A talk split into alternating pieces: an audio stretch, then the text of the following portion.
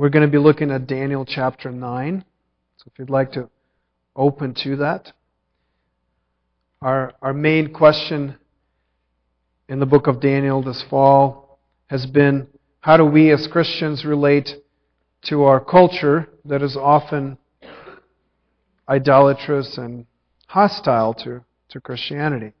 So, how do we serve our culture well and be involved and engaged in it and yet remain faithful to Christ? So, let's read this chapter and we will learn how to pray in exile, how to pray as Christians in a secular culture. Daniel chapter 9. In the first year of Darius, the son of Ahasuerus, by descent a Mede, who was made king over the realm of the Chaldeans, in the first year of his reign, I, Daniel, perceived in the books the number of years that, according to the word of the Lord to Jeremiah the prophet, must pass before the end of the desolations of Jerusalem, namely seventy years. Then I turned my face to the Lord God, seeking him by prayer and pleas for mercy with fasting and sackcloth and ashes. I prayed to the Lord my God and made confession, saying, O Lord, the great and awesome God, who keeps covenant and steadfast love with those who love him and keep his commandments. We have sinned and done wrong, and acted wickedly and rebelled, turning aside from your commandments and rules. We have not listened to your servants the prophets, who spoke in your name to our kings, our princes, and our fathers and to all the people of the land. To you, O Lord, belongs righteousness, but to us, open shame. As at this day, to the men of Judah, to the inhabitants of Jerusalem, to all Israel, those who are near and those who are far away, and all the lands to which you have driven them, because of the treachery that they have committed against you. To us, O Lord, belongs open shame, and to our kings, to our princes, to our fathers, because we have sinned against you. To the Lord our God belongs mercy and forgiveness, for we have rebelled against him and have not obeyed the voice of the Lord our God by walking in his laws, which he said before us by his servants, the prophets. All Israel has transgressed your law and turned aside, refusing to obey your voice. And the curse and oath that are written in the law of Moses, the servant of God, have been poured out upon us, because we have sinned against him. He has confirmed his words, which he spoke against us, and against our rulers who ruled us, by bringing upon us a great calamity. For under the whole heaven there has not been done anything like what has been done against Jerusalem. As it is written in the law of Moses, all this calamity has come upon us. Yet we have not entreated the favor of the Lord our God, turning from our iniquities and gaining insight by your truth. Therefore the Lord has kept ready the calamity and has brought it upon us. For the Lord our God is righteous in all the works that he has done, and we have not obeyed his voice. And now, O Lord our God, who brought your people out of the land of Egypt with a mighty hand, and have made a name for yourself, as at this day, we have sinned, we have done wickedly. O Lord, according to all your righteous acts, let your anger and your wrath turn away from your city, Jerusalem your holy hill, because for our sins and for the iniquities of our fathers, Jerusalem and your people have become a byword among all who are around us. Now, therefore, O our God, listen to the prayer of your servant and to his pleas for mercy, and for your own sake, O Lord, make your face to shine upon your sanctuary, which is desolate. O my God, incline your ear and hear. Open your eyes and see our desolations and the city that is called by your name. For we do not present our pleas before you because of our righteousness, but because of your great mercy. O Lord, hear. O Lord, forgive. O Lord, pay attention and act. Delay not for your own sake, O my God, because your city and your people are called by your name. While I was speaking and praying, confessing my sin and the sin of my people Israel, and presenting my plea before the Lord my God for the holy hill of my God. While I was speaking in prayer, the man Gabriel, whom I had seen in the vision at the first, came to me in swift flight at the time of the evening sacrifice. He made me understand, speaking with me and saying, O Daniel, I have now come out to give you insight and understanding. At the beginning of your pleas for mercy, a word went out and I have come to tell it to you, for you are greatly loved.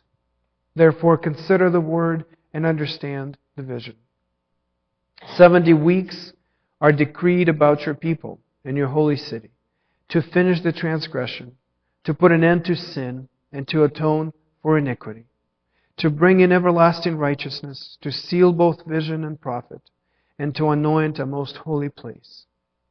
Know therefore and understand that from the going out of the word to restore and rebuild Jerusalem, to the coming of an anointed one, a prince, there shall be seven weeks. Then for sixty two weeks it shall be built again, with squares and moat, but in a troubled time. And after the sixty two weeks, an anointed one shall be cut off and shall have nothing. And the people of the prince who is to come shall destroy the city and the sanctuary. Its end shall come with a flood, and to the end there shall be war.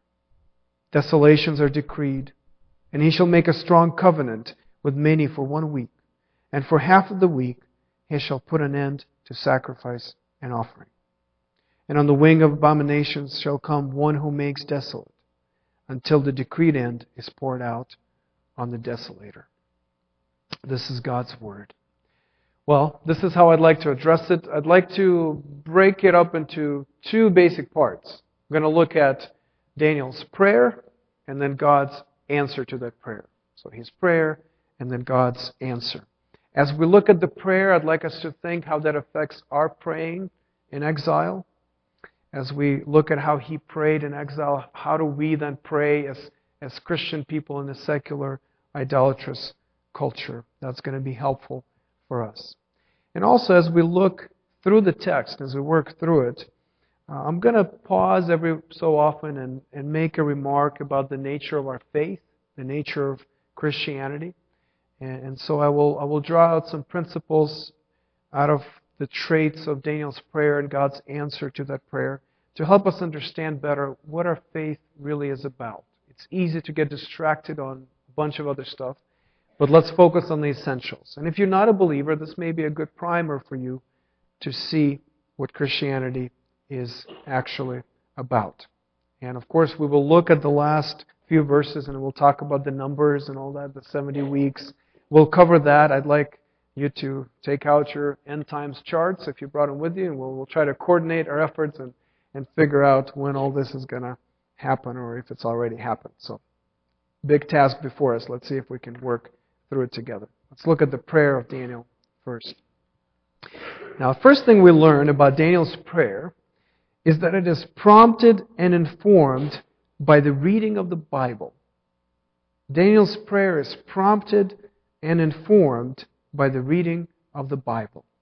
Now look at how our chapter starts. In the first year of Darius, the son of Ahasuerus, by descent a Mede, who was made king over the realm of the Chaldeans, in the first year of his reign, I, Daniel, perceived in the books the number of years that according to the word of the Lord to Jeremiah the prophet, must pass before the end of the desolations of Jerusalem, namely, 70 years. Daniel is reading the Bible. He's reading specifically the book of Jeremiah, which we have in our Bible as well, and interpreting what is happening around him in light of what he's reading. Now, as best as we can tell, these are probably the two passages that he has in mind. Jeremiah 25, verse 11 and 12. It says, this whole land shall become a ruin and a waste, and these nations shall serve the king of Babylon seventy years. Then, after seventy years are completed, I will punish the king of Babylon and that nation, the land of the Chaldeans, for their iniquity, declares the Lord. And then Jeremiah 29:10 has another prophecy that Daniel undoubtedly paid attention to. It says, "For thus says the Lord, when 70 years are completed for Babylon, I will visit you, and I will fulfill to you my promise and bring you back to this place, meaning Jerusalem. You see, God told his people before they exiled, before Babylonians took over Jerusalem, he told his people that Babylon will only rule over them for 70 years. And after that, Babylon itself will be punished for their sins and their iniquities. And God's people will be able to return to Jerusalem. So Daniel is reading these passages in Jeremiah, He's realizing that it's already been almost 70 years since he himself has been in Babylon, and that the last king of Babylon had just been deposed and killed. Now, a new power has come in. Darius, which is probably another name for the Persian king Cyrus, as best as I can tell. It's probably the same person. Or maybe Cyrus's general in charge of the Babylon part of the empire. But a new ruler has come in, and he has took over Babylon. Now, Babylon has been punished already. And so Daniel looks, and Daniel says, I've been here almost 70 years. Babylon has been punished. What's coming up next, according to God's prophecy? God's people are supposed to return to Jerusalem. And so he prays to God and he pleads with God to fulfill his promise and return his people back home. You see Daniel's understanding of history, his understanding of reality around him, how he interpreted what was happening around him, is informed by the Bible. He knows what God says, and he expects God to fulfill his promises to his people. He knows that the empires come and go, but God's word endures forever. Daniel's prayer is not only prompted by this prophecy, but it, it itself was full of allusions and, and, and references to other passages of Scripture. The way Daniel prays is, is he prays with the language, the terminology, the concepts, and the comparisons of Scripture itself. The way he speaks to God is in, in the very same way that God speaks to us. He's using the same language, the same ideas. He's speaking back to God his own word. There was this great evangelist, a preacher who was very successful in ministry uh, during the early to mid 18th uh, century, the time of the Great Awakening in England and in the American colonies. He, his name was George Whitefield. And Whitefield was, was the kind of preacher that uh, women would swoon, w- women would fake when he just starts speaking. An amazing natural gift, talent of, of, of uh, he could have been a theater performer, he could have been an actor. And he used that power to bring people to Christ. And God, God used him in an amazing way. Many, many people got converted by listening to his preaching. And so it's easy to look back and say, well, of course, his power was in his natural ability to perform and to be able to influence people with his oratory. And yet, people who knew him uh, would say that his success in ministry could be traced back to two particular practices in his life. One was his unusual prayerfulness. He just prayed a lot. And second trait was his habit of reading the Bible on his knees. He read the Bible while kneeling and presumably praying. George Mueller, the famous uh, orphan lover and founder of many orphanages in Bristol, in England, this is a hundred years later, past, past Whitefield, so 1800s. He read that about Whitefield and took that same habit for his own life. And he too read the Bible on his knees. He, he prayed as he read. And so maybe that's a good, a good habit for us to take, for some of us to take. As you read your Bible, read it on your knees. Why? Well, it's, it's a way to remind us that Bible and prayer are connected.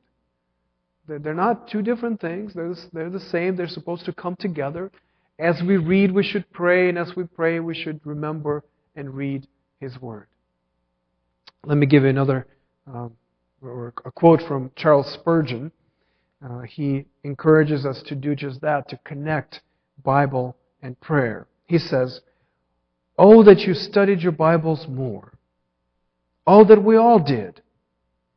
How we could plead the promises. How often we should prevail with God when we could hold Him to His word and say, Fulfill this word unto thy servant, whereon thou hast caused me to hope. Oh, it is grand praying when your mouth is full of God's word. For there is no word that can prevail with him like his own. Let this be an encouragement to you to pray based on the Bible, to pray in the language of the Bible, to pray based on the promises that God Himself made in His Word. As God's people live in exile, we must learn to pray with our Bibles open. Our understanding of reality, and our expectations of the future rooted in God's own words and promises. Friends, it is so easy for us to, to buy into the view of reality that the empire sets before us, that our secular culture tells us about. We can't succumb to that. We can't compromise on that because it will affect everything else in your life. You need to constantly go back to Scripture and say, God, what is real? What are you doing?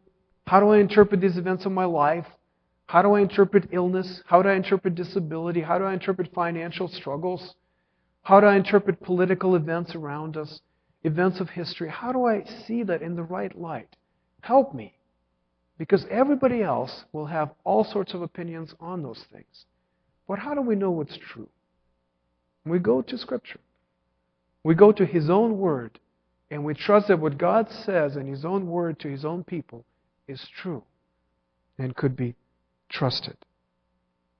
Now, what does this kind of prayer tell us about the nature of Daniel's religion and the nature of Christianity? It is a religion of the book. Christianity is a religion of the book. Now, if you're new to Christianity, maybe you're a new believer or not a believer at all, if you're trying to figure out what it is, know that it is a religion of the Bible. Our perceptions of God, of ourselves, of our world, are all based on the revelation from God Himself contained in this book. That's why we read it as Christians. That's why we, we pray it. That's why we sing it. That's why we preach it. We know that this is where God speaks. This is where truth comes from. And so we're going to be committed to the book. We are the people of the book. The second thing we learn about Daniel's prayer is that it is offered on behalf of and as part of God's covenant community. In other words, Daniel isn't coming to God by himself as an individual only, but he's coming in context of God's people. And so he relies on God's history with his people. He relies on God's promises to his people.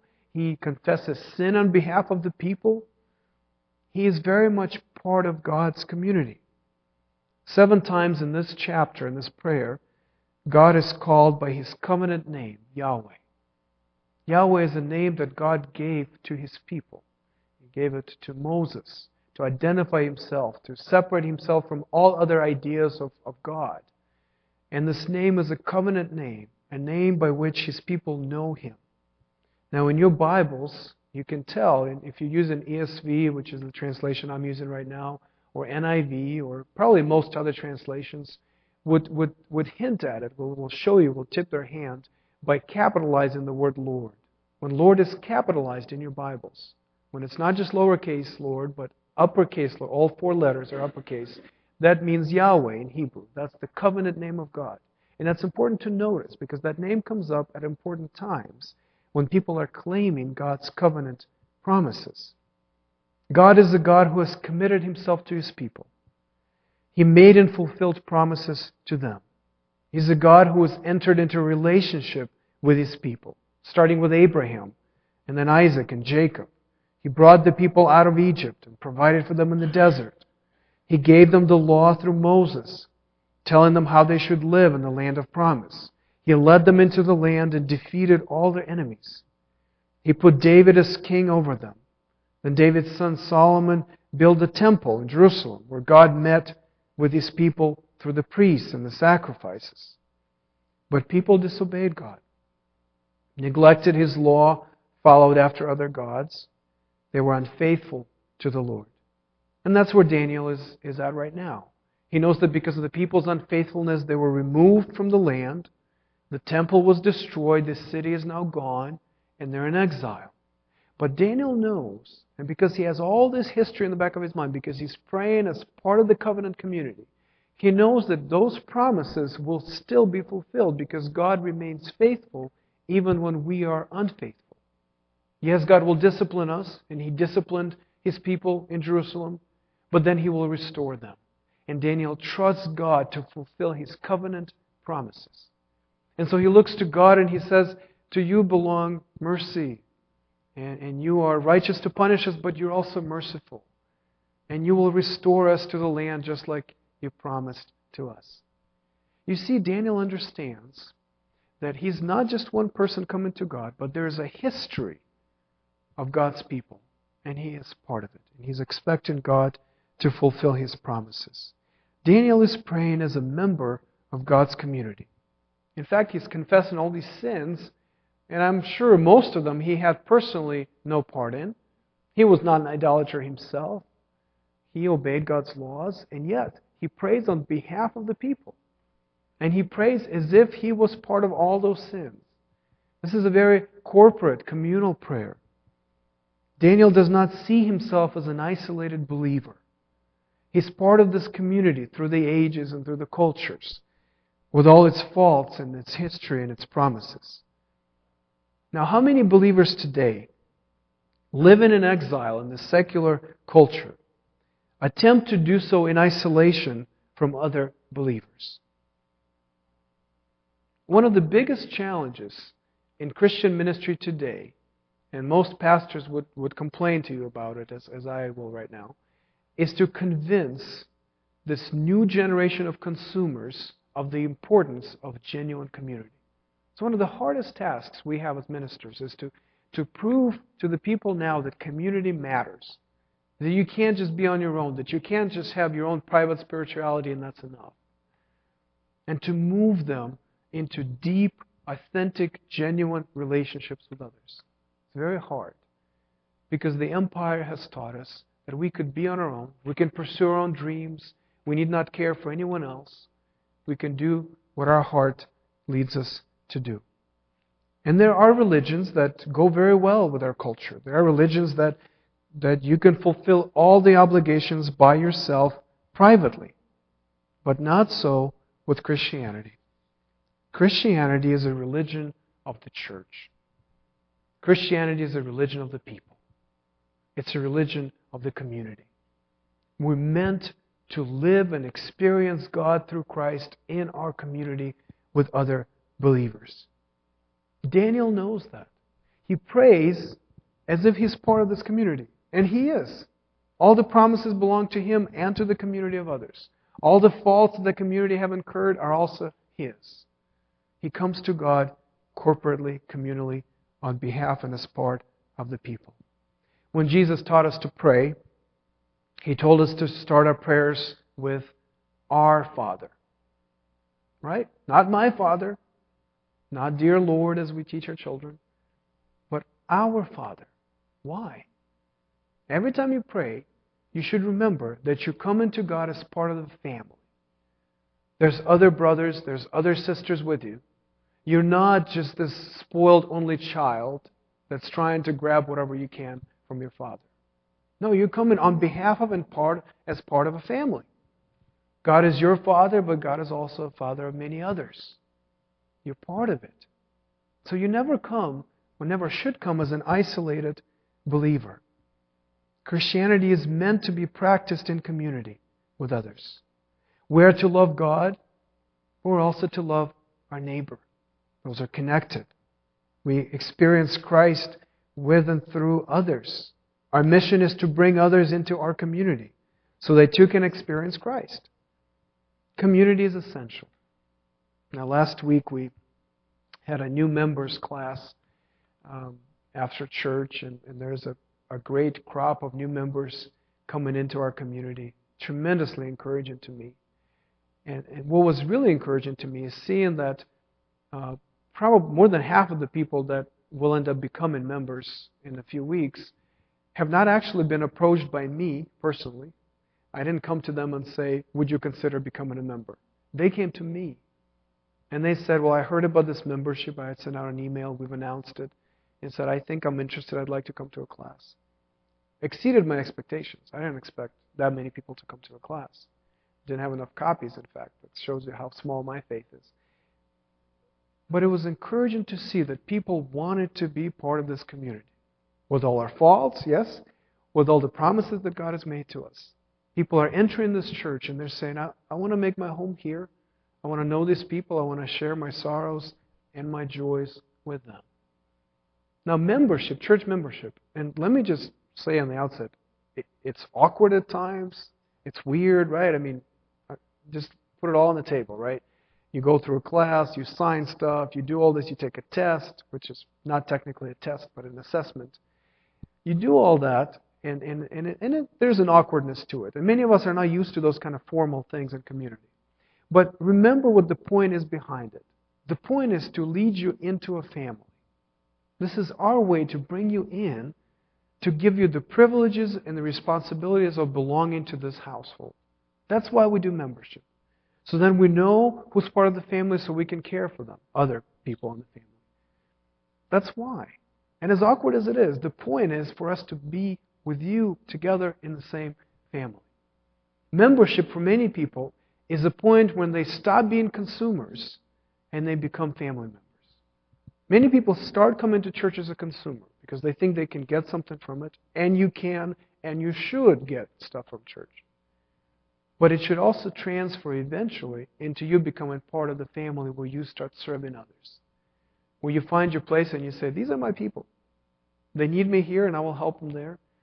I will also need them and I will require them to help me. And you start functioning in that kind of way. Now, that is Christianity. That is an essential part of the Christian faith.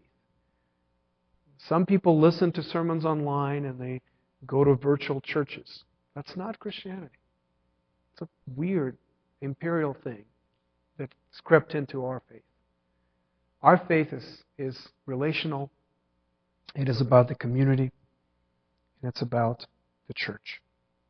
Now, the third thing we learn about Daniel's prayer is that it happens in the context of a personal relationship with God. Now, we, I just talked to you about the corporate, the communal element of the faith.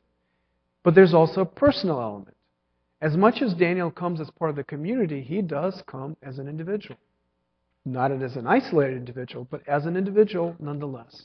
He prays to God as if he really knows God, as if there is a relationship with God. There's a dialogue, there's a conversation that's happening between Daniel and God, and it's real. Daniel doesn't just know about God from the Bible, doesn't just know about God from the history of his people, he knows about God personally from his own experience. And so he prays to the Lord, his God. Verse 4. I want you to see how personal, how relational this prayer is. Notice the emotion that comes toward the end of this prayer. Oh Lord, hear. Oh Lord, forgive. Oh Lord, pay attention and act. Daniel is, is very much emotionally engaged. This is not a cold prayer. This is not a formal prayer. There's a, there's a personal stake here. Daniel knows who he's talking to, and God knows him. And then remember when the angel Gabriel comes and he brings him this additional word, additional understanding. He also says, I'm going to tell you that from God because you are greatly loved. Man, what an encouraging passage in Scripture. That God sends his angel to Daniel to affirm him in his relationship with God and to tell him that he is greatly loved by God. Do you need to hear this this morning, maybe? That God loves you? That God knows exactly who you are and He loves you? That you are greatly loved by God Himself? That it's personal, it's relational. God is committed to you. That God gets emotional about you. Man, what a wonderful trait of our religion. Christianity is a religion of the heart. It's a religion of the heart. It's personal and it's relational and it's experiential and it's mystical. All of that is our faith. And Daniel is talking to God directly, experiencing God in prayer directly. Now, those are the things that we learn from Daniel's prayer. That Daniel prays on behalf of his people, that he prays prompted by Scripture, and that his heart is engaged in this prayer. This is how we are to pray in exile. We too are to look to Scripture for truth. We too are to look at ourselves in the context of community. And we too are come to God with our hearts open, being affected by Him, being relationally and emotionally engaged with Him. Now, what does God say to Daniel. How does he answer? Let's look at the answer to prayer. Remember what Daniel is actually asking for. Daniel is asking that, based on the prophecy to Jeremiah, God's people now be returned to Jerusalem. He's asking for a restoration of the city, restoration of the temple, restoration of the people. He wants things to be how they used to be before the exile. This is what God promised, and this is what God would fulfill. And this is what Daniel is asking for. But God responds by giving Daniel a much bigger vision, a much bigger vision of human sin and God's salvation. Daniel is praying in local terms, in ethnic terms, in temporal terms. And God says, What I'm going to give you is much bigger than that. He says, You're looking for this temporal salvation. I'm going to give you an eternal salvation. Daniel is praying about the, the exile from Jerusalem to be ended. And God says, I'm going to end the exile from the Garden of Eden. You're talking about salvation of, of the Jews. I'm talking about salvation of humanity. God raises the bar. And He says, Your prayers are too small. You're asking for these little things, and I'm going to give you so much more than you have been praying about. Daniel longs for sacrifices to be brought again in the temple. And God says, Oh no, I'm going to give you better than this. I'm going to give you one sacrifice that will take care of all the sins of the people forever. Daniel looks at Cyrus, this king of Persia, who, according to the prophecies, was to bring people back to Jerusalem, as he did, in fact, a year later from this prophet, from this prayer. And he's looking at this king and he says, This king is going to bring the Jews back home. And God says, Oh no, there'll be another king. A king who will bring all of his children home into their eternal kingdom of God. One commentator, uh, a Jewish believer who felt these things intensely, says, Everything promised, prophesied, or ever to be hoped for Israel is thus summed up in what these 77s are to bring. So, what God says, He says, You're looking for this small answer, I'm going to give you a big answer. You're looking for something temporal, I'm going to give you something ultimate. Now, keep that in mind. That is the point of this prophecy. And we can't understand the numbers unless we get the big picture first. So, what is God's ultimate goal? What is He actually promising to do for Daniel and his people? To finish the transgression and to put an end to sin? What does that mean? Not just the sins of the people that caused the exile, but all sin, all transgression. God says to atone for iniquity. Here's a hint at the ultimate sacrifice for all sins to bring in everlasting righteousness, not just the temporal righteousness of the Jews returning from Babylon and having learned their lesson. No, no. Eternal, everlasting righteousness. Something that will never end. God promises to seal both vision and prophet. What does that mean? To seal means to authenticate, to validate, to fulfill all the prophecies, all the visions that were given to God's people.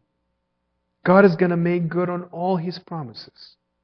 And then finally, there's a promise to anoint a most holy place. Now, in most of your Bibles, there will be a footnote that will tell you that place, the word place, is inserted there to help us understand what it means. It's not in the original uh, text. In the original text, it's ambiguous. It's left as the anointed one. It could be a person, it could be a place. I think it's intentional that the ambiguity is left here. There will be something or someone that will serve as a go between, as a mediator between Israel or God's people and God Himself. The anointed people or places were places and people of mediation. Priests were anointed, kings were anointed, the temple was an anointed place because that's where God met with His people. That's how God ruled His people through the priests and through the kings. And now something else will come, or someone else will come, who will be an eternal mediator, who will be an eternal place of meeting between God and his people. Now listen to how another commentator interprets this chapter and challenges us. He says, Daniel 9 challenges us to get on our knees before the Lord and plead with him to bring in the promised to bring in the promised new world where sin and rebellion are gone and eternal righteousness is here. Our prayers are far too small. The point of this chapter, and I want you to get it before you get confused with all the numbers, okay?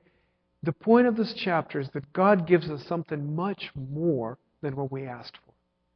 Daniel is praying for this small deliverance, and God says, I'm going to give you this great deliverance. Daniel is praying for something temporal, and God is going to give him something eternal. Daniel is praying for something local, and God says, I'm going to give you something ultimate. That's the point of this prophecy. And so, what do we learn about our faith from this point? We learn that our faith, that Christianity, is a religion of wonder, is a religion of the gospel. Gospel, good news, always better news than we expected. Our faith is always surprising. Our faith always exceeds our expectations because God is a God of grace. Because God always gives us more than we ask. That's how He is. He always delights to bless His children. And though Daniel prayed for something little, which, by the way, he received, God gave him that, God also promised something much bigger, much greater. Remember that passage that, that Dave read for call to worship, Ephesians 3, verse 20. Our God is able to do far more abundantly than all that we ask or think. See, Daniel thought and he asked, and God did far more abundantly than what he actually asked for. That's our experience. Christianity is like that. It's a religion of surprise and wonder and the gospel. His answer is always better than our original question. Our expectations are regularly exceeded with God because our God is a God of grace. Now, I have a few minutes left. Let's get into the numbers of this. I'm going to try to explain the best I can what this means. There's a lot of controversy over this, these last few verses here, the 77s. What does that mean? Well, literally it says 70 weeks. Most scholars, there's very little disagreement on this point, believe that this means 70 year, 70 times of seven years. So the week is a seven year period and not a seven day period. So it's a period of 70 times seven years, or 490 years if you put it together. And during that period, this ultimate redemption, this ultimate righteousness, this ultimate answer to the human sin will come. Remember, that's the big point. That's what God is saying. Now, how is it going to happen? Why sevens? Why is God choosing the number seven to explain to Daniel how long it's going to take? Well, this is the answer that I think is, is biblical. In the Jewish faith, time was measured by the intervals of seven. There were years, uh, there were seven years, and the seventh year was always the sabbatical year, the year of Sabbath, when you were supposed to get rest. Land was supposed to get rest from crops. Uh, slaves were often released, debts were forgiven. Now, every 50 years, there was this great sabbatical year. So you had every seven years, you had a year of Sabbath where there will be blessings to the people. But then every 49 years, so the 50th year, was the year of Jubilee. You read that in the Old Testament. The year of Jubilee, meaning that this is a super Sabbath. This is this, this, this great Sabbath that comes. And it was a whole year of rest. It was, a, it, was, it was the time when all the slaves were supposed to be released, all the debts were forgiven, all the land was returned back to its original owner. So if you sold your land during the 50 years, in the year 50, you would get your land back because God wanted each family to have the same land throughout the centuries. So that was this year of Jubilee. Now, what I think God is doing here is He's, he's saying, now you're not just going to have a Sabbath. You're not, gonna, you're not just going to have a sabbatical year.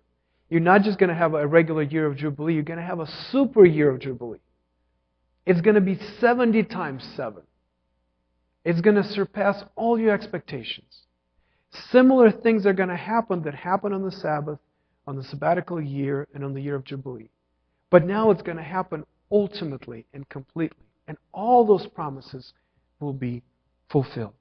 So I do think that these numbers are primarily symbolic. I do think that these numbers are symbolic in the sense that they point to the Sabbath, to the blessings of God coming, and the eventual great Sabbath coming sometime in the future, bringing salvation and blessings to the people of God. Now, let me, let me ask and answer uh, the next question. Could this also be literal? Could these numbers, aside from being symbolic, be also literal? Could it be that it was exactly 490 years from a certain point that these blessings were fulfilled, that these promises were fulfilled? Let me leave you with a maybe. Maybe.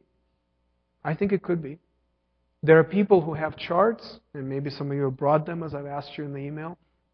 There are people who have charts that clarify the dates and put it all together in such a way that to lead all of all of these promises to their fulfillment. Now, let me reveal my skepticism to that, okay? Now, I think it's possible, and I would not be surprised if when we get to heaven and ask Jesus what he meant by these numbers, he's going to say, Of course, it was literal. It'd be fine with me. But in all the different versions of explaining these numbers, I always feel like you have to cut corners. I always feel like it's fuzzy math. It doesn't exactly add up, so you have to always just, there's a caveat, there's something else that you have to understand. It's never really clear. So, that's my caution to you. If you're able to work it out to your satisfaction to keep this literal, more power to you. And tell me so I, so I know how to do that as well. But I think the main point of this passage is that it is symbolic, that it is figurative, that God is pointing to something that is coming at the end of the 70 times 7 that will bring this ultimate redemption. Well, what is it? Are we still waiting for that or has it already come? It's already come. It's Jesus. The fulfillment of these prophecies is Jesus. Let me show you from the text. I want to explain everything in these verses, and I'm happy to talk to you afterwards if you have a particular question. But let me give you the big picture here of what Jesus was going to do and what he did when he came. Now, the prophecy of 70 years was fulfilled. Cyrus did decree within months of this prayer that the, the Jews could go back and rebuild the temple. That happened on schedule, the way Daniel asked. Everything happened fine there. But then what happened next? Jerusalem was rebuilt. There were a time of trouble. And then an anointed one came. A prince came. Who is this prince? Jesus. The anointed one, the Messiah. He came. And he came to bring this ultimate deliverance, the ultimate redemption to his people. But as he came, he was also cut off and he had nothing.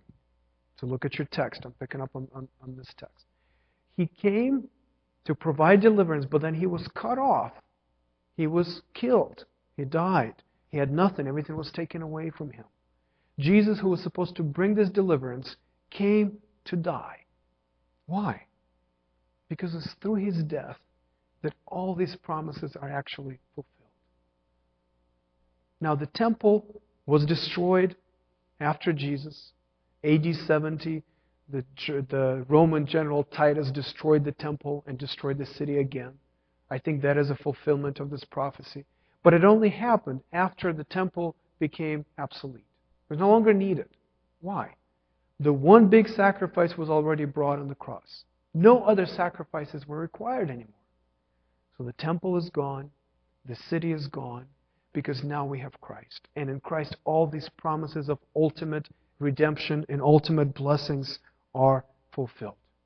Christianity is a religion of the cross. For us to get Christianity, we have to get to the cross.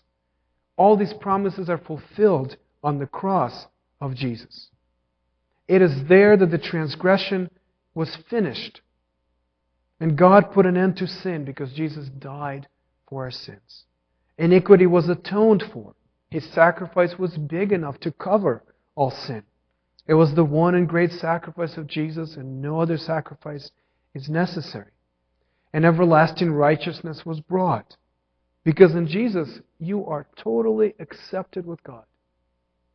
Get this if you believe in Jesus, you are totally accepted with God. You have an everlasting righteousness. You can't change that even by your sin. You are totally, forever accepted with God through Christ. All the promises, all the visions and prophecies found their yes in Jesus because all of Scripture leads to Jesus and His cross. And Jesus became that anointed one, the perfect mediator between God and His people.